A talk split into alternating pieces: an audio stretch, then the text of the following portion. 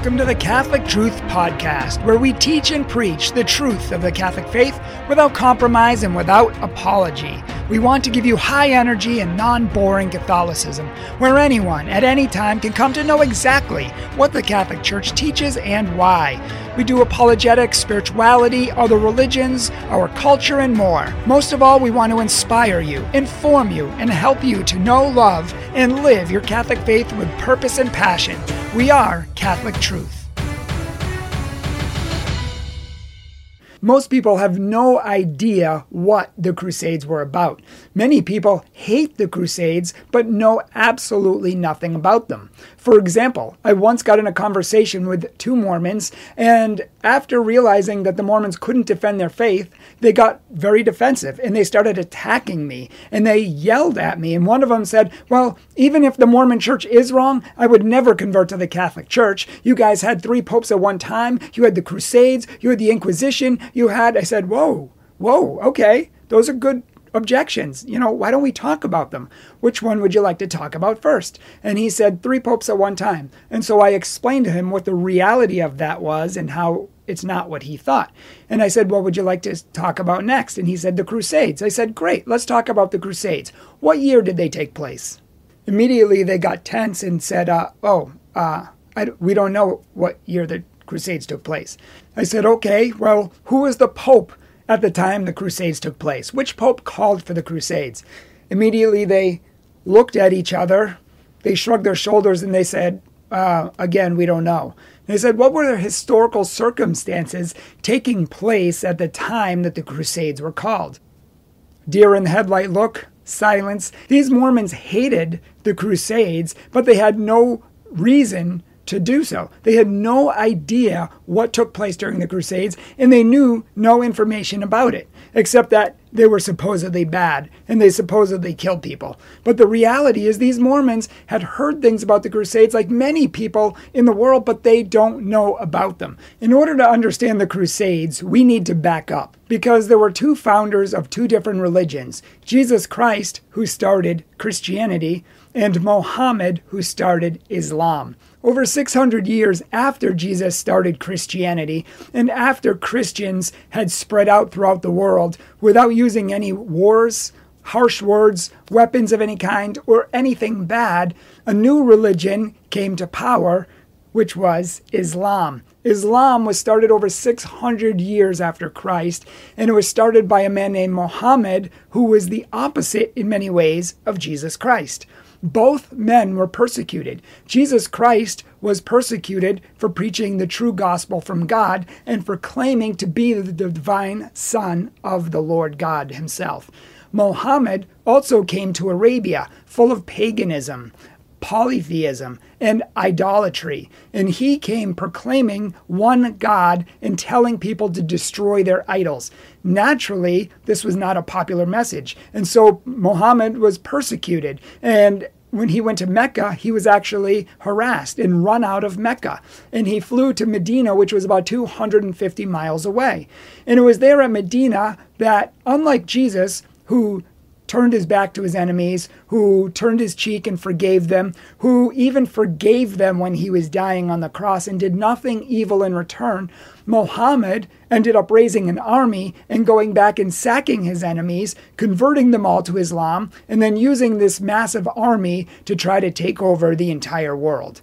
So when Muhammad was in Medina, he preached his message, and most of the Jews there, which is about 50% of the population, didn't convert, but almost everybody else did. And he created a little band of an army, and he started doing raids in local villages, local towns, and getting booty and money for himself and for his operations. And he then started raiding Meccan caravans and taking all of their wealth and their booty for himself.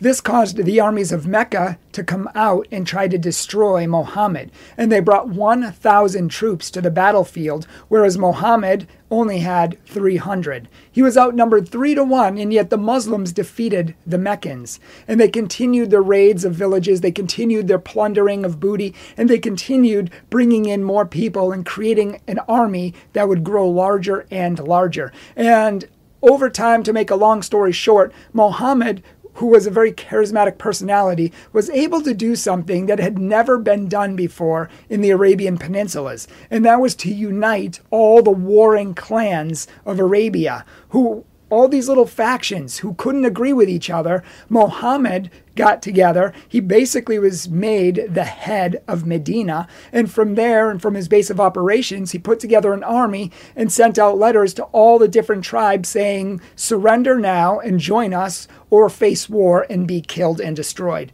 And long story short, he ended up uniting the clans and creating this huge army, which he would then try to take over the world with. Muhammad led armies onto the battlefield and was known for even killing people, not only in battle, but outside of battle as well. There were people who were getting on his case, and so sometimes he had them assassinated, including a mother when she was sleeping with her children. He was married to over 15 wives, and his youngest wife was 9 years old.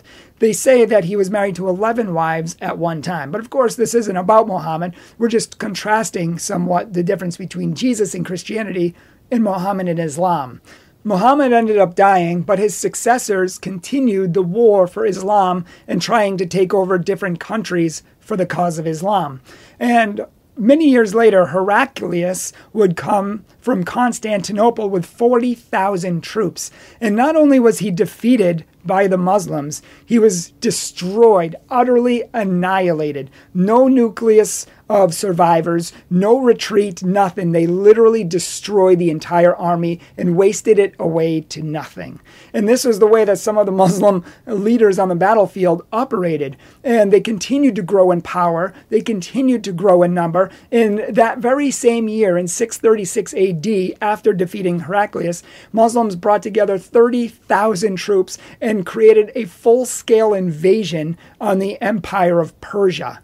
And just to make a long story short, this is not a video on the history of Islamic conquests, but the long and the short of it is that from 632 AD to 732 AD, Islam conquered everything from Afghanistan all the way over throughout the Middle East to North Africa and into Europe. City after city was destroyed. Country after country was taken over. Even all the Christian countries that took hundreds of years to establish through the preaching of peace in the gospel of Jesus Christ and missionary work and more were wiped out almost overnight with the sword of Islam.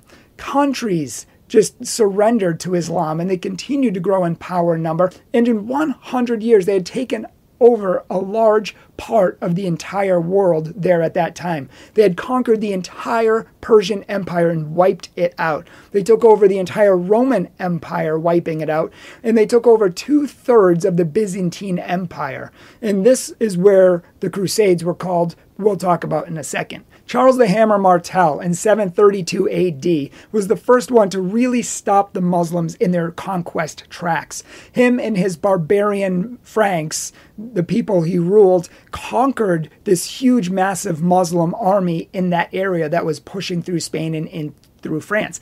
If they had not done that, who knows where we would be today. And between that and Muslim infighting, where they started warring with each other and fighting against each other, which put a lot of their conquest on hold, they still continued, after all of that, to continue to grow in number and to continue to grow in power. Many, many Christian lands were overtaken. And what did the Pope and the Catholic Church do for these hundreds of years where they were being killed and taken over and being subject to Islam? Well, they prayed for the Muslims. They never once responded with violence until Islam was trying to conquer the last major empire on earth, which was the Byzantine Empire. And the Commodore at the time, Commodore Alexius I, called on the Pope for help after 2/3 of his empire had been decimated. And remember that the Orthodox churches broke away from the Catholic Church 50 years earlier, broke away from the authority of the Pope 50 years earlier, and now he's turning back to the Pope and saying, will you please help us? And the Pope took a year to pray about it, to think about it, and to say, should we do this? And after a year of thinking about it and receiving counsel, the Pope came to the conclusion that we need to help our brothers in the East. Many innocent people are dying. Many Christian lands have been overrun and people are being unfairly subjected. And in 1065, right before the Crusades were called about 30 years earlier, a band of 12,000 unarmed pilgrims traveling to the Holy Land were attacked by Muslims. 2/3 of this band of unarmed pilgrims were wiped out. And so the Pope came to the conclusion that we need to do something, and this is getting out of control. And so there were three reasons the Pope stated in his letter. Yes, we have the letter of why the Crusades were started. We don't need to guess. Three things come out in the letter of why the Crusades were started. Number one, to come to the aid of our brothers in the East, to the Byzantine Empire, and to come to the aid of Commodore Alexius I, who called for help. That was the reason, the primary reason, that the Crusades were started. They were started to help others and as wars of self-defense. Reason number two, they wanted to take back the Holy Land, which was taken by the Muslims, and create a safe passage there for Christians so that they could travel there without having their pilgrimages wiped out by Muslims who attacked them. So they wanted to take back the Holy Land and then create a safe passage for Christians to travel. And reason number three, they wanted to take back many of the Christian lands on the way to the Holy Land and reestablish those for Christians so they didn't have to live under the rule of Islam. So all of these were noble reasons. They were to protect people, help people, and prevent more people from dying. So in 1095 in Clermont, France, Pope Urban II called for the Crusades, and it's estimated by some historians that about 100,000 people or more signed up and responded to the call. And this wasn't just soldiers. The Crusades were actually very disorganized and very difficult to orchestrate because people came from so many different countries. There was not one leader or just a few leaders. There were kings, there were nobles, there were actually military leaders and knights, there were peasants and regular men and women like you and me. I mean, there were many people, including unarmed peasants who just wanted to go along and pray for the cause. Now, this was an incredibly expensive endeavor. Many people had to sell everything they owned, or most of the things they owned, just to subsidize their trip and be able to fund themselves to go over to the Holy Land and come back. It took about 3 years to walk to the Holy Land. So you had to raise a lot of money, and we had to get a lot of food, a lot of supplies to last for walking for 3 years, much less fighting and having the enemy steal your stuff, burn your stuff, poison water wells, and many other things like that. This was a very, very difficult task. So it was not about gaining power. It's not about gaining fame or money or popularity or anything like that. In fact, you lost money. If you came home at all, you probably had nothing, and many Christians had to rely on other Christians just for charity. Many kings and nobles had to sell everything they owned to subsidize themselves and a few of their subjects as well. So this was a huge cause, very disorganized in many ways. Kings from different countries have different ideas. Different leaders in different groups refused to listen to the Pope or refused to listen to military commanders, and they did their own thing. So there was a lot of confusion. But all in all, these soldiers walked across day after day, night after night, sleeping on the sides of roads, sleeping in the forests, not knowing if they were going to wake up the next day because a Muslim horde would find them and wipe them out. Day after day, they saw their food and water and supplies being depleted. And it was very difficult fighting battles, looking on every side of you to know if you were going to live or die, and you didn't know. And so this was a very difficult endeavor. The long and short of it is that almost 3 years later, they arrived at the Holy Land, and they started the siege of Jerusalem, which had high walls. They hardly had any food left, no water left. They didn't have any siege engines at the time. And the first huge massive attack that they did against Jerusalem, they failed miserably and they lost tons of people. In fact, it's estimated that the starting army, maybe of about 100,000, probably had less than 1/3 left by the time they got to Jerusalem, if that. So there wasn't much left, and they couldn't defeat the Muslims, and they were getting angry. The Muslims had poisoned all the water holes in the area, so they couldn't drink. They couldn't hardly eat. It was super incredibly hot heat, and these Christians were just getting angrier and angrier and more intense and more despairing over this whole cause. And then one abbot said that he's going to proclaim a fast. And they fasted and walked around the city of Jerusalem, no lie, with bare feet, without weapons. They walked around the city for days, not really eating and just praying, carrying crosses, carrying holy relics and praying their hearts out. And after that, the abbot said that the whole city would fall in 9 days if they did this. And he was absolutely right. They finally, after praying, they besieged Jerusalem again because Greeks and English ships showed up, a naval support with tons of food, siege weapons, everything they needed to take the city, and they did. The long and short of it is that they eventually took back Jerusalem. They secured many Christian lands along the way and allowed the Christians to worship freely again, which is another video for another time of how Christians lived under Muslim rule, but they secured what they wanted to do. They protected the Byzantine Empire. They came to the aid of Alexius I.